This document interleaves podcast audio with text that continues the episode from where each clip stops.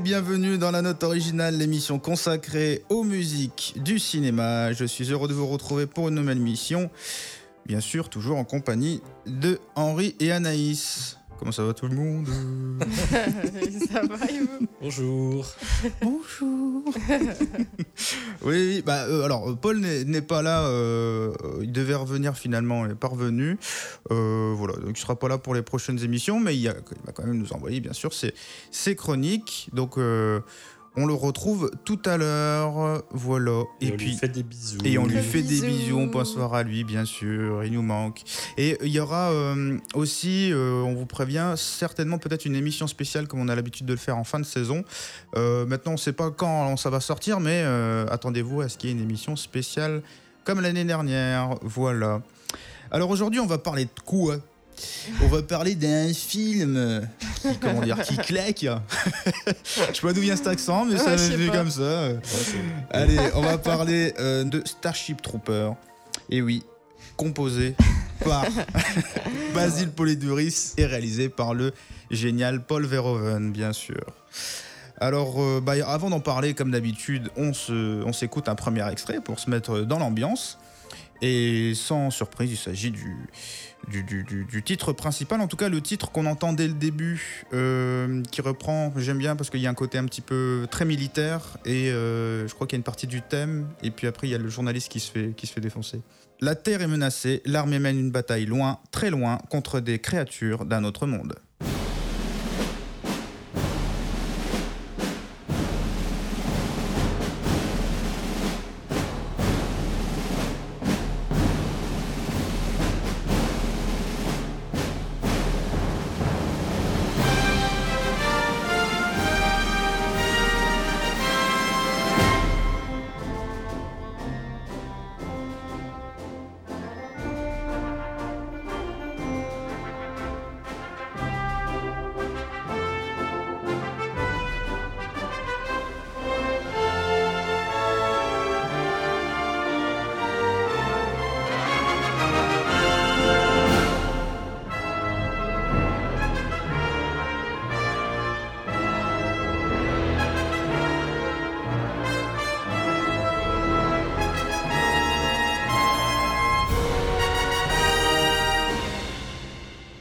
Sommes de retour sur RPL Radio 99.0 FM et DAB+, bien sûr.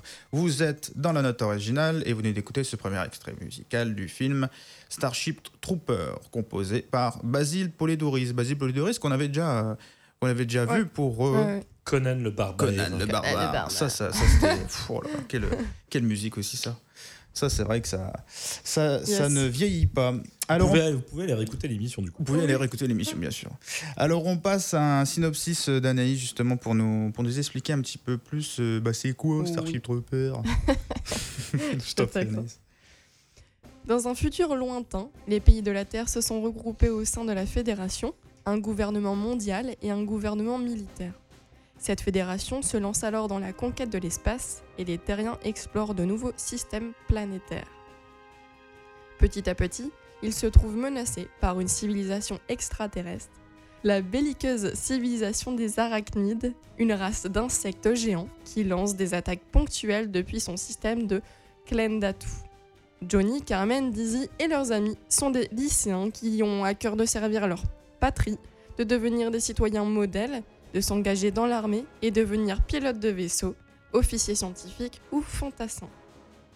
Ces cinq volontaires, à peine sortis du lycée, pleins d'ardeur et de courage, partent en mission dans l'espace pour combattre les envahisseurs, mais ils sont loin de se douter de ce qui les attend. La mort La douleur Ouais, c'est un film assez gore. hein. C'est un Ouais. film assez gore, euh, assez fidèle à Paul Verhoeven qui euh, C'est- ne ménage jamais euh, Il y a certains nos- extraits. nos- euh, l'effet choc hein, quand on connaît sa filmographie. euh, Ouais. Quand on a vu Robocop, quand on a vu La chair et le sang, quand on a vu euh. Bah, c'est le but. énormément de Euh, films de lui, euh, waouh, lui, il, il prend pas le spectateur pour un, un Pour un jambon. pour un jambon. Voilà. J'ai- découvert un truc euh, assez drôle d'ailleurs euh, sur le- le- le- le- la façon dont le film se fait. C'est que pour être sûr que son film, euh, il puisse le présenter comme il le voulait, Mm. euh, ils ont été tourner des scènes supplémentaires qui étaient dix fois plus bourrine, mais Ah dans ouais tous les sens du terme. hein. Enfin, Ouais. j'ai même découvert des trucs que je je peux pas les dire à l'antenne, mais euh, des trucs vraiment vraiment hyper trash pour être sûr que euh, la MPA en fait euh, aux États-Unis euh, allait s'y opposer et donc allait charcler les séquences qu'ils avaient Mm. tournées en plus pour qu'elles soient dégagées Mhm. de manière à ce qu'ils puissent en fait présenter le film tel qu'ils le voulaient. Donc les séquences de bourrinage euh, sur, les, sur les attaques sur Klendatu euh, ou euh, sur le fort en fait, ou euh, qui est en Mm. fait un piège et tout ce que tu veux, euh, bah, en fait c'était ce qu'ils voulaient faire dès le début. Ouais, Et pour c'était pouvoir avoir ce niveau-là, il fallait qu'il aille encore plus loin pour dire de bah en fait comme ça ce qu'on enlèvera ça me permettra d'avoir la version à laquelle j'avais pensé initialement. Malin, il est malin ce Paul Verhoeven. Non, c'est vrai. Petit mais c'est- C'était, il fallait, ouais, c'était, il fallait le faire. Fallait ouais, y penser effectivement, aussi. fallait y le penser, ouais. faire, ouais.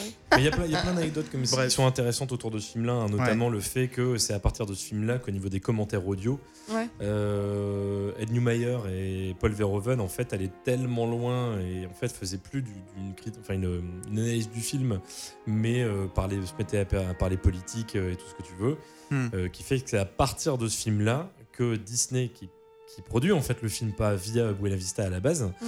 euh, C'est bien Bonavista Buena Vista, Ah oui, c'est c'est un truc Bonavista. de Disney- Ouais, c'est un truc de Disney, ouais, c'est vrai. Euh, C'était leur euh, filière euh, film Ouais. adulte. c'est ça, Et exactement. euh, il, euh, c'est à partir de ce film-là en fait que Disney a créé euh, le- l'espèce de petite banderole que vous voyez désormais devant tous les films, Ouais. à savoir le- le- le- la production euh, ne cautionne pas en fait les propos des intervenants de ce truc-là. Mhm. Ce sont les propos des intervenants et c'est tout. Et un truc que maintenant tu as devant quasiment tous les films et tous les commentaires audio et tous les bonus. Ah, c'est fou. Et c'est à partir de ce film-là. Oh là là. Ah, Sacré, tellement- sacré polo. Ah ouais. Pour donner notre avis maintenant sur, euh, sur Starship Trooper, alors vous avez, vous avez vu le film, vous avez bien aimé? Il y a des balles, du sang et des morts. Ouais, c'est ça, c'est ah, gore, ouais. Alors peut-être un truc à préciser. c'est- euh, C'est le but. Peut-être un truc à préciser, c'est vrai que dans le film, en fait, il y a cette idée de citoyen et civil. Donc c'est dans un monde futuriste. Euh, on sépare les. C'est un monde, une sorte de gouv- gouvernement militaire un peu, Oui, fasciste. euh, très fasciste, oui, bien sûr. Même si c'est pas annoncé comme ça, c'est clairement présenté au, au comme début, ça. mais Comme dans Star Wars, c'est pas présenté comme ça, mais on se Mm. rend compte bien compte que oui, on est dans Ah, un. au, plus, au plus tu avances et au plus ils commencent à prendre en grade, chacun dans, leur, dans leur domaine, Mm. et au plus ils commencent à avoir même les, les oripeaux, tu vois, du fascisme ou du nazisme. C'est ça, vois, ouais. euh, La manière dont ils se coiffent, la manière dont je veux être un bon citoyen, je Mm, veux bah, représenter ma patrie. Tu vois. Mais le, le fait de voir, c'est marrant de se dire, en fait, quand ils disent ils veulent être un bon citoyen, c'est pas le citoyen que nous on, On pense. on conçoit Mm. maintenant. C'est-à-dire que, c'est-à-dire que les citoyens ont le droit de procréer, alors que les civils ne peuvent n'ont pas l'autorisation de Mm. d'enfanter. mm. Ils peuvent même pas euh, faire des, leur- avoir des études euh, convenables. Ils doivent tout payer. euh, voilà. Et les riches, les riches sont au-dessus de ça. Ils, ont, ils sont protégés, ils sont pas obligés de s'engager. euh. La seule manière pour les, les civils de pouvoir euh, avoir un avenir, c'est de s'engager euh, dans l'armée. Mm. Et Mais- ça les autorise à pas mal de Mais choses. la force de ce réalisateur aussi, c'est son côté, euh, comment dire, euh, avec beaucoup de sous-entendus et du, d'humour, quoi. Mhm. De laisser noir, hein. euh, d'humour noir, bien Mm. sûr. De montrer euh, toutes ces failles dans le système, dans le côté euh, sexisme, Mhm. euh, raciste, En fait, d'une idéologie de la guerre. d'une certaine manière, il y, a- il y a un truc important à dire aussi, hein, c'est que euh, en fait, il y a une véritable corrélation. Ça peut, ça pourrait même être vu d'une certaine manière comme étant un prolongement thématique de Robocop, Oui, bah oui. parce carrément. que Bah, ça, hein. euh, parce que vrai. Starship Troopers et Robocop Ouais. ont été tous les deux scénarisés par Ed Newmeyer. Mm, mm. qui- avec, avec Mm. lequel a retravaillé euh, Paul Verhoeven. Paul Verhoeven, forcément, n'ayant pas sa langue dans, dans sa poche, ayant un certain goût pour la provocation, mais en même temps, une provocation qui a pour but quand même de faire, De faire réagir, réagir. de remuer. C'est ça que j'attends. Euh, et euh, ce qui est drôle, alors moi j'ai découvert ça, pareil, euh, écoutant un petit peu des, des podcasts et des trucs comme ça sur le film, c'est que euh, euh, Ed Newmeyer a une euh, vision des choses qui n'est pas aussi extrême que les, les thématiques qui sont développées dans le film, mais qui sont un peu plus de droite, on va dire, Ouais. là où Verhoeven est complètement à gauche. Et euh, du coup, euh, ils ont eu euh, des espèces de petites, de- des confrontation, petites empoignades, mais en même temps, ils y ont trouvé chacun leur compte.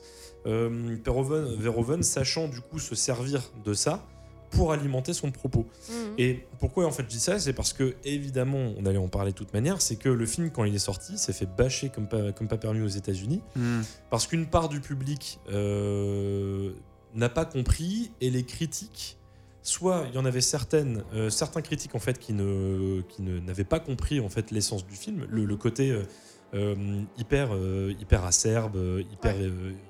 ironique et tout ce que tu veux, Mhm. Ouais. euh, enfin sarcastique. Et euh, de l'autre côté, il y avait des critiques en fait qui ont décrété que leur public allait être trop con pour comprendre. Bah, justement, Donc en fait, ils ont Ouais. buté le film en disant euh, oh là là, C'est une apologie du fascisme, Ouais. du nazisme, c'est une honte. euh. C'était justement soit les gens prenaient au premier degré et ils faisaient ah oui c'est bien en fait. C'est un bon euh, film patriote. C'est c'est bien, c'est ça la réalité. euh, ouais, ils gobent tout. Ou soit euh, comme nous on est révolté, on fait bah on, on comprend on a un petit sourire de quoi, on fait ouais on Ben, comprend ce qu'il veut dire quoi. Pas, Enfin, pas- pas assez bien en fait. T'as des gens qui au contraire ont vu le film vraiment au premier degré, mais en s'en offusquant. En fait, en trouvant, Mm, en trouvant ouais. scandaleux en fait Oui. qu'un film comme ça soit fait. Ça a fait aussi une énorme polémique parce que c'était un film qui était Oui, produit voilà. par, Dis- par Disney, parce que c'était un film qui arrivait un an après le renouveau de Star Wars, puisque en 99 ou 2000, je sais plus, sortait La menace fantôme, Mm. où euh, c'était un film dans les étoiles, avec des énormes maquettes, avec des énormes moyens sur le point de vue des effets spéciaux. Et donc, Mm. a priori, le film qui a été vendu ou auquel s'attendait Disney, c'était un Star Wars. Mm. Plus militaire, mais un Star Wars avec, du coup, euh, des personnages un peu, un peu plus lisses et machin. Et en fait, quand ils ont vu que le film était une espèce de brûlot euh, politique, antimilitariste euh, et tout ce que tu veux, forcément, ils sont un peu tombés Ouais, mais ils sont cons. Pourquoi ils ont engagé euh, Pourquoi ils ont engagé Paul Bah, Verhoeven parce Ils que. Verhoeven à l'époque c'était un réalisateur qui a rapporté des thunes. C'est un Bah, mec, un- le- la chair et le sang avait eu avait une certaine certaine aura avec le temps. Robocop avait été un carton. Euh, Basic Instinct avait été, enfin Instinct avait été un carton. Total Ouais. Recall juste avant avait été un carton. Hmm. Il y a juste eu un premier pied dans le tapis avec Showgirls. ouais, Qui pour les mêmes raisons en fait, comme avec euh, comme avec euh, Starship Troopers, c'est un film qui n'a pas été compris au moment où il est sorti. C'est ça. Hmm. Et Bah, pareil, aujourd'hui ça, euh, ça dénonçait des choses, euh, enfin à fond. voilà, à fond les ballons, et sauf que c'était tellement un peu trash ou. Bah, il, il utilise les codes en Ouais, fait de ça. genre de truc. Ce qui fait que si jamais tu le regardes au premier abord, tu prends le film Ouais. au premier, euh, au degré premier et degré. t'es révolté et tu Voilà. t'énerves En quoi. Tu disant fais le- s'il est sérieux de montrer ça ou de, de Ouais, vouloir mais- évoquer ça. Et en mode, t'es- complètement con. Ouais. Pourquoi est-ce que tu fais un film comme ça? Alors que le but c'est que Non, c'est en mode je vais défoncer le truc, mais je vais prendre vos propres codes pour Ouais, défoncer le truc. Hmm. Très rapidement, le film te mélange film d'ado pour toute Mm, la première ça, partie, ouais. Ouais. en reprenant des codes à la fin en mode Ouais. ah on sera toujours des amis avec le sourire Colgate qui va derrière. C'est ça. Ça te prend, ça te prend le, le film militaire, mais en mode juste entraînement. Hmm. Comme tu peux avoir avec le film Sergent la Terreur, avec Richard Widmark, si je me souviens bien, et euh, par exemple Le Maître de Guerre ou des films comme ça. Ça reprend le film de guerre, bourrin, où ils sont sur le sur, sur l'endroit, mais t'enlèves en fait une approche un peu plus New Age, façon Terrence Malick avec la ligne rouge. Là, c'est juste les mecs qui vont là-bas, tu vas défoncer ta gueule. Euh, et après derrière, tu as le- la couche brûlot politique. euh, T'as un peu de romance, mais ça tu peux le mettre dans le film d'ado parce que t'as le- cette espèce d'amour croisé, et puis finalement on est séparés, ah bah finalement on va plus rester ensemble. Genre de truc que t'as vu dans toutes les comédies ricaines euh, qui sont arrivées au début des années 2000 et American Pie, Road Trip Ouais. et tout ce que tu veux. Et en fait, ce qui est génial, c'est qu'il arrive à te donner une véritable homogénéité au niveau, au niveau du truc, en allant d'un truc euh, très soap opéra au début du film, Mm. pour arriver à une esthétique, effectivement, où c'est la bidoche, quoi, euh, d'un bah, d'un carrément. seul coup, euh, jusqu'à à la fin euh, revenir à, un- à une espèce de finale. Et en intercalant au milieu de tout ça, ça pareil, je l'ai découvert au fur et à mesure, je savais pas que c'était à ce point-là. Mais en sachant que autant pour la musique que pour, et ça va être une belle transition, euh, que autant la musique que pour, euh, que pour l'image, ils se sont réellement inspirés de l'esthétique de spots de propagande, Hmm. euh, soit de la Seconde Guerre mondiale, soit de spots en fait qui existent encore à l'heure actuelle. Hmm. Spot publicitaire. Donc le moment où ils écrasent, euh, ils écrasent les cafards euh, et tout ce que tu veux, visiblement dans la musique, dans le côté un peu guilleré derrière et tout, c'est des, c'est des- des codes en fait qui viennent de véritables spots de propagande. Hmm. Donc ils ont été longs en fait au niveau de leur recherche. C'est pas que, que, le- que l'esthétique avec les aigles impériaux, tu vois, que tu vois apparaître. Là le symbole il est évident, mais euh, ils ont été longs en fait dans le C'est marrant d'avoir. En plus, ils font la guerre à des cafards, à des insectes, à des. Ouais, c'est métaphoré aussi. Bah, c'est une manière de vouloir, vouloir dégoûter le- l'ennemi. Tu vois, L'ennemi aurait pu être un extraterrestre euh, euh, avec des comment dire, avec deux bras, deux, deux jambes quelque part, mais Ouais. qui ressemble Bah, le- pas vraiment à l'humain. Mais là, vraiment, euh, c'est vraiment des insectes, c'est vraiment des monstres. L'astuce, effectivement, elle est que au premier abord, euh, c'est pour. euh, en fait donner l'impression que les humains sont légitimes de leur péter la gueule. C'est ça Ouais, Alors ce que côté- entre les lignes, dans le film, tu découvres que c'est l'humain qui a été les, euh, tenté de les, coloniser agressivement en premier. Ouais, ouais. C'est Donc ça. finalement, les insectes se défendent. En fait, ils se ce défendent. que et je c'est disais. Ils ont des castes en fait, hein. c'est un peu Ouais. comme, euh, comme la même répartition que les, les, les- les militaires. Tu vois, t'as les fantassins, t'as les machins, t'as les Mm. C'est ça, ouais. On va Oui. parler de Basile Polidoris, euh, bien sûr qu'on n'a pas encore euh, euh, évoqué Évoqué. pour le moment, en tout cas pour, pour sa biographie, parce qu'Anaïs nous, nous, a, nous a Mm. préparé justement ce- cette petite chronique. Donc je te laisse la parole, Anaïs, pour en savoir Ah un peu sur ce compositeur. Alors c'est au cours de ses études de cinéma dans les années 60 que Basile Polidoris compose ses premières musiques, euh, The Burial, Glut, euh, Darin, qui sont des films qu'il a réalisés également. C'est aussi là qu'il fait une rencontre déterminante avec euh, John Milius, euh, pour qui il compose sa première musique, Le renversement de Richardson en 1966. Ils vont alors tous deux se lier d'amitié, qui ça durera 40 euh, ans et euh, cinq collaborations au cinéma avec Grand Mercredi en 78, Conan le Barbare forcément en 82, Aube Rouge en 84, L'Adieu au Roi en 89 et Vol de l'intrus en 91. En 1985, c'est le réalisateur hollandais Paul Verhoeven qui le contacte pour mettre en musique son premier film américain, La chair et le sang, après avoir entendu et adoré la musique de Conan. Le, mu- le musicien retrouve Verhoeven deux ans plus tard avec le célèbre Robocop en 87 et compose une marche triomphale en accord avec le personnage, euh, mais qui tranche euh, avec le propos cynique du film. On retrouvera euh, la même démarche dix ans plus tard dans sa partition encore une fois lyrique et grandiose pour Starship Trooper, où le second degré est autant visuel que musical. Après avoir mis en musique de nombreux films d'action dans les années 80, Basile Polidouris compose plusieurs musiques de comédie et de drame gentillés dans les années 90, un style déjà abordé dès 1980 avec Le Lagon Bleu. On peut citer euh, Vent, euh, Cro-Blanc, Sauver Willy 1 et 2 et La Scie. On retiendra quand même son excellente partition pour l'un des meilleurs films de John McTiernan en 1990, À la poursuite d'Octobre Rouge, où il compose une score d'action déchaînée après une ouverture magnifique inspirée des chœurs russes de l'armée rouge. Après un grand retour avec Starship Trooper en 1997, il collabore avec Will Auguste sur Les Misérables en 1998. Il délivrera en 2002 une ultime partition pour le cinéma d'aventure avec Le Talisman de Peter Poe, musique certes loin d'être aussi inspirée que ses musiques des années 80 et 90, mais où on l'on- retrouve enfin le polédouris flamboyant des films d'aventure teintés de fantaisie. Après avoir donné un concert de sa musique pour Conan le Barbare en juillet 2006 à Ubeda en Espagne, où de nombreux fans lui ont rendu un dernier hommage, malheureusement, il s'éteint le 8 novembre 2006.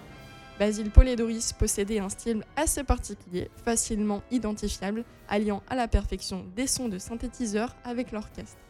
Basile Polidouris était un compositeur dont on parlait généralement peu dans la musique de film américaine et qui a pourtant marqué les années 80 avec certains de ses plus grands chefs-d'œuvre.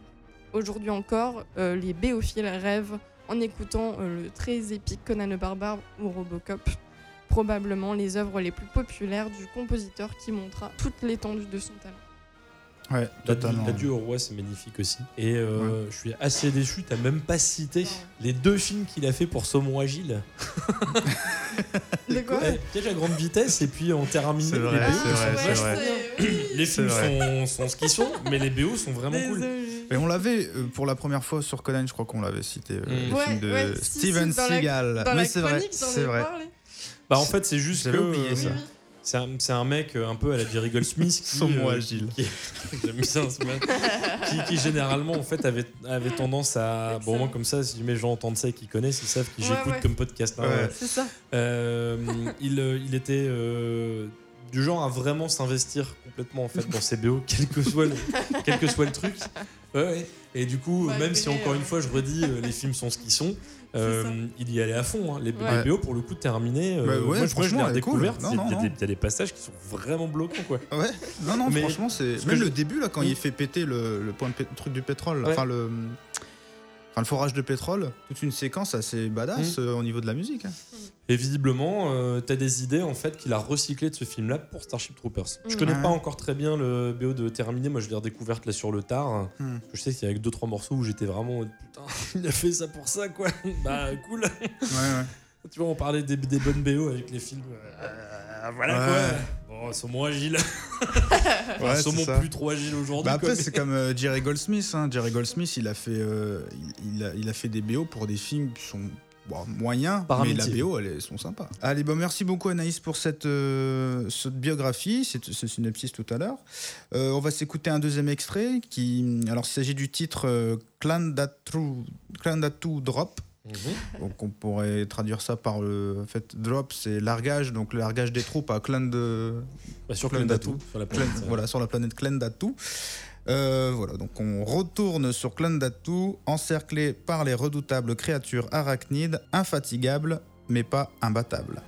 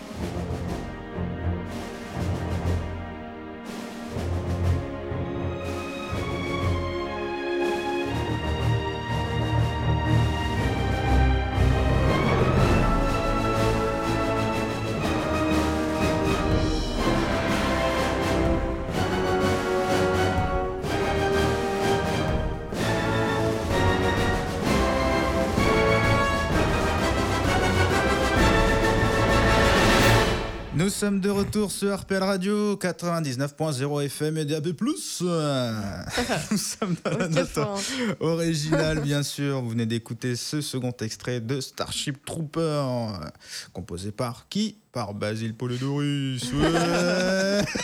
Le chauffeur de salle, c'est ça. Mais- Chauffeur de studio. Ouais, c'est ça. Ah, mais Umbi Sébastien, quoi. Ah, c'est ça, ouais.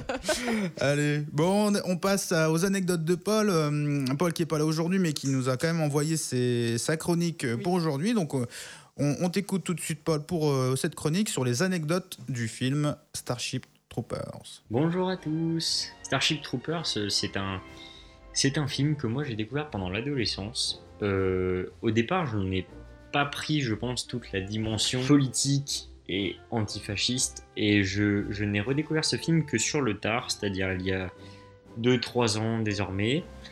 Et en fait, je l'ai vu avec un tout autre regard. C'est un film qui est extrêmement engagé, chose dont je n'avais pas conscience à l'époque et qui aujourd'hui, je pense, en fait un de mes principaux attraits envers le film, en plus de toute la dimension antimilitariste qu'a voulu donner euh, Paul Verhoeven, et donc cette... euh, En fait, je trouve ça extrêmement bien pensé de donner une dimension antimilitariste par justement tout cet aspect ultra militaire que peut, et ultra euh, abusé quelque part que peut avoir le film autour de ça. Je trouve ça extrêmement bien pensé. Ma première anecdote est une anecdote caniculaire, on peut dire, puisque pendant la, célèbre scène de douche collective euh, où tout le monde est donc euh, nu, les acteurs ont exigé du réalisateur, Paul Verhoeven, que lui aussi se mette au diapason Et donc Paul Verhoeven, Paul pardon, et son assistant réalisateur se sont tous les deux mis nus pour tourner la scène afin d'être dans les mêmes conditions que leurs acteurs. Ce qui donne euh, probablement à la, scène cet aspect de non-gêne total des acteurs. Euh, au-delà du fait que ce soit leur métier, ils ont l'air effectivement parfaitement à l'aise.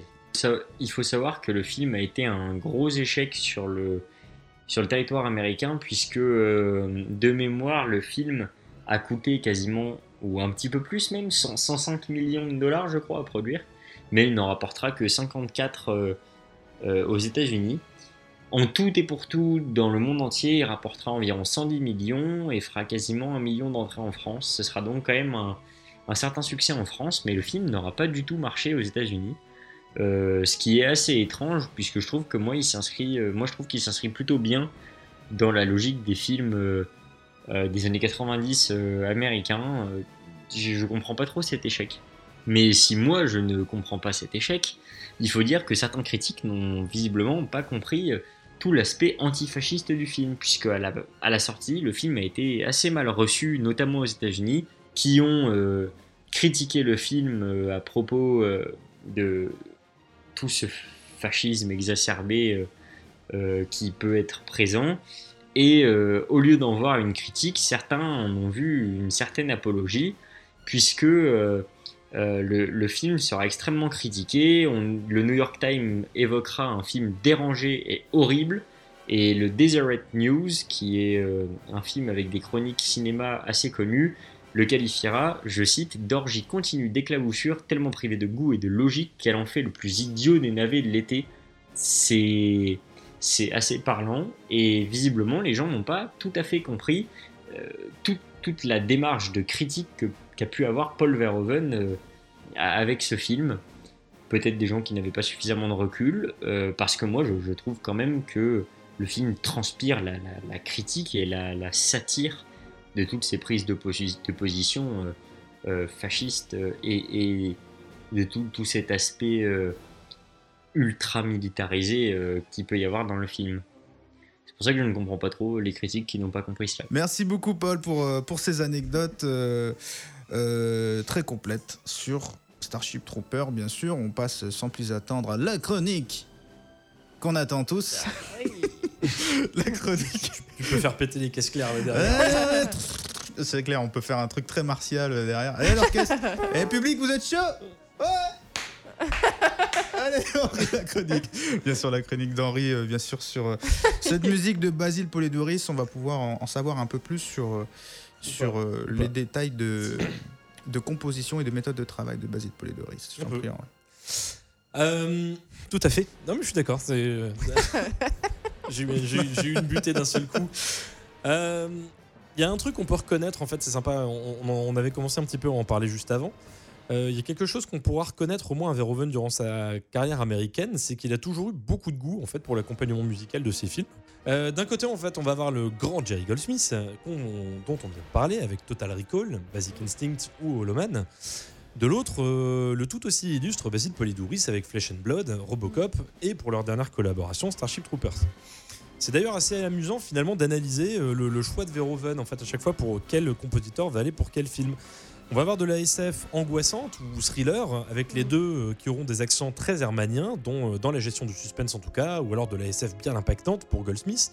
Et pour, pour Poledouris, pardon, hormis le sublime Flesh and Blood, on remarquera qu'entre les notes, Robocop et Starship Troopers posséderont en leur partition cette même ironie sous-jacente, cachée volontairement, ou pas vraiment cachée d'ailleurs, par un sens de la démesure épique des plus efficaces.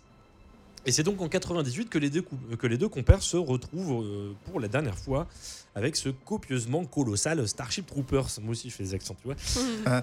Sous des atours, euh, sous des atours au premier abord pachydermiques, en fait, va se cacher une, une œuvre en totale symbiose avec l'œuvre qu'elle illustre musicalement. Ici, on va donc partir en guerre on va défourailler de la saleté de bestiole. Et ouais, mon gars. Sauf que de l'idéalisme narcissique et arrogant va ressortir en fait la culpabilité humaine dans ce conflit intergalactique.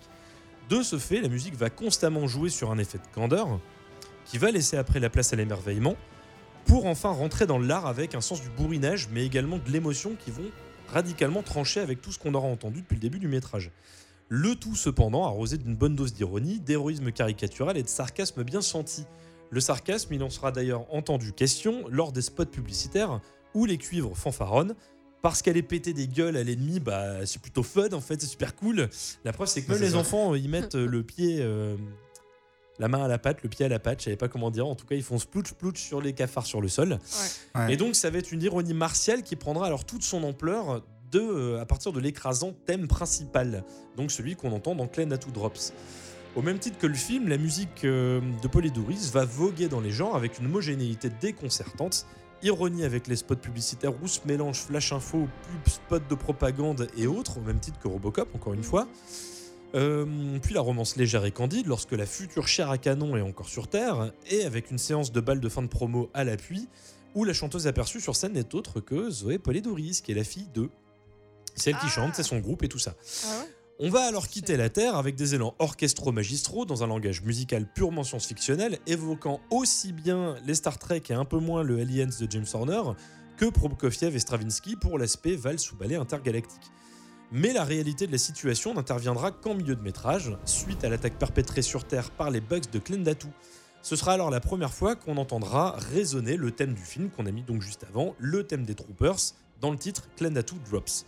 On va d'ailleurs s'attarder un peu là-dessus, puisqu'au premier abord, la mélodie bulldozer, euh, cadencée au rythme des caisses claires martiales et massives, euh, ça va directement instiller une aura rentre-dedans, triomphale, insupportablement arrogante, la puissance militaire américaine incontestable, même si euh, en fait c'est pas des Américains, c'est des Argentins dans le film, puisqu'ils sont pas, ils sont pas aux. États-Unis. Sur un Buenos Aires.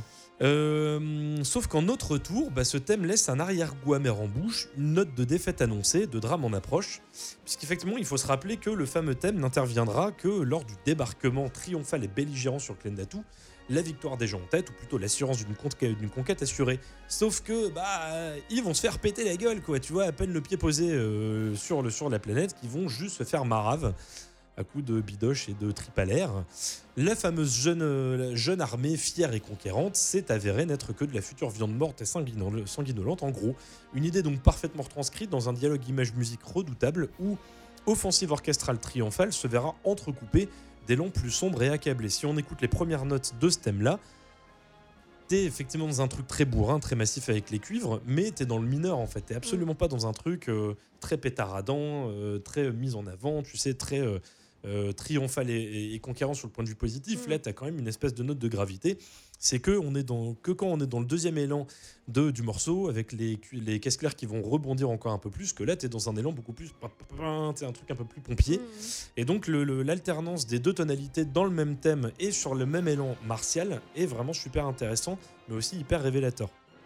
Et donc tout ça, ça va faire preuve d'une précision millimétrée de tous les instants qui va résulter d'une collaboration longue de 9 mois entre Verhoeven et Polydouris, où le réalisateur va superviser dans les moindres, dé- moindres retranchements, dans les moindres détails, les notes du compositeur.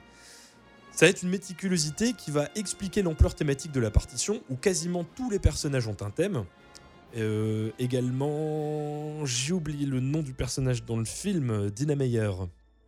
Ah. euh... alors je sais qu'il y a Rico. C'est Carmen. Non, Euh, t'as Rico, t'as Carmen et t'as elle en dernier. Bon, j'ai oublié en, en gros Dina Meyer, donc la deuxième euh, amoureuse, on va dire, Ok. qui a même son euh, thème de funérailles, où son thème en fait va être instauré très très progressivement dans le long métrage. Euh, des fois un peu plus, de façon un peu plus conquérante, notamment dans les séquences d'avant et d'héroïsme. C'est Didi. Didi. Didi. jusqu'à jusqu'à son enterrement en fait et euh, ça va être un ce qui est derrière on n'en a même pas parlé mais en fait ce personnage il est hyper, hyper intéressant parce que c'est finalement elle, aussi elle a des arrière-pensées mais c'est le seul personnage un petit peu réellement humain en fait parce que tous les personnages du film sont des gros enculés hein. finalement Mm. euh, quand tu regardes bien Rico euh, qui euh, un de ses collègues euh, enfin son chef en fait vient de se faire dépouiller la gueule Ouais. donc le chef au-dessus lui dit bon tu prends son poste et là il arrive en mode j'ai gros sourire genre ouais l'autre il vient de se faire éclater mais on s'en tape maintenant. Ouais. Donc en fait tous les Oui. personnages sont des gros carriéristes et il y a plein de passages dans le film qui jouent là-dessus. Donc bref, c'est euh, tous ces personnages là et même les insectes en fait vont avoir leur propre thème et où chaque mélodie va apporter un soin réel dans les orchestrations et la dichotomie musicale. Au premier niveau de lecture qui se veut spectaculaire et au second plan qui est bien plus acide, comme le film encore une fois. En ce sens, Polidouris signait une œuvre danse majeure de sa carrière, l'une de ses dernières possédant une telle ampleur thématique, dont la gestation fut des plus éreintantes, mais dont l'intelligence et le plaisir compositionnel ne sont plus à démontrer désormais. Il est d'ailleurs fortement conseillé d'écouter la réédition parue il y a quelques années, tu me disais 2016 tout à l'heure, je crois, Umberto, afin Ouais. d'en percevoir l'étendue du génie thématique. Là où l'édition parue en 98 ne proposait que 30 malheureuses minutes de musique et pas toujours montée de la bonne façon. Bref, on découvre ça pour en profiter à mort et se rendre compte à quel point également c'est drôle d'entendre plus ou moins le travail de Polizoris singé par Steve Jablonski dans la saga des jeux vidéo Gears of War. Sauf que bah, là où Basile, lui, il y allait clairement dans, l'ironie et il se moquait un petit peu, Jablonski, lui, faisait, Euh lui font tête baissée, il fait tout en mode premier degré. Donc c'est très drôle à écouter, même si c'est marrant dans le jeu. Et donc bref, encore une fois, Basile, toi aussi, tu nous manques beaucoup. Ouais, ouais, totalement. ouais. Basile Polidoris, hein, qu'on n'oublie pas. Merci beaucoup Henri pour cette chronique. Euh, merci, euh, merci à vous tous. Merci à Paul aussi et également euh, pour, pour sa chronique sur les, les anecdotes de Starship Trooper. Notre émission s'arrête, bien sûr, parce que bah, il faut bien une fin. hein. Et puis, et puis du coup, vous pouvez la retrouver. vous pouvez retrouver l'émission du coup directement sur toutes nos plateformes, également sur le site RPL Radio pour réécouter le replay. Voilà, et puis nous on se retrouve la semaine prochaine pour une nouvelle émission. Ce sera la dernière d'ailleurs de, la saison, avant une, émission spéciale dont on ne dévoilera pas la date euh, pour le moment. Euh, donc suivez-nous sur Facebook pour en savoir un peu plus. Et puis, euh, puis bah, on vous souhaite une excellente journée, un excellent, une excellente euh, journée de mercredi. hein. mercredi, on est mercredi, aujourd'hui. Oui, hein. oui, toujours. Toujours, toujours, toujours le mercredi. Toujours le mercredi, ouais, non, au cas où on avait changé finalement. Allez, et pour notre slogan de la fin, en attendant, surtout, Et surtout, n'oubliez pas, pas d'écouter Écoutez, les